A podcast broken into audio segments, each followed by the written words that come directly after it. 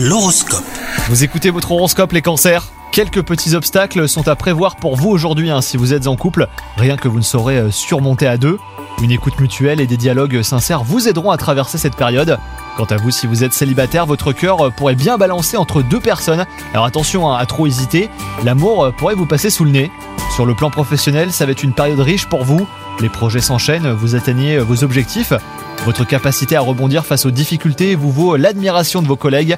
Si vous pensez à une mutation, bah, c'est le bon moment hein, pour la demander. Et enfin, côté santé, bah, tout va bien, hein, vous êtes en forme. Cependant, votre hygiène de vie euh, peut être améliorée. Moins de grignotage et de meilleures nuits de sommeil vous seront salutaires. La pratique régulière d'un sport vous aidera à conserver la forme. Bonne journée à vous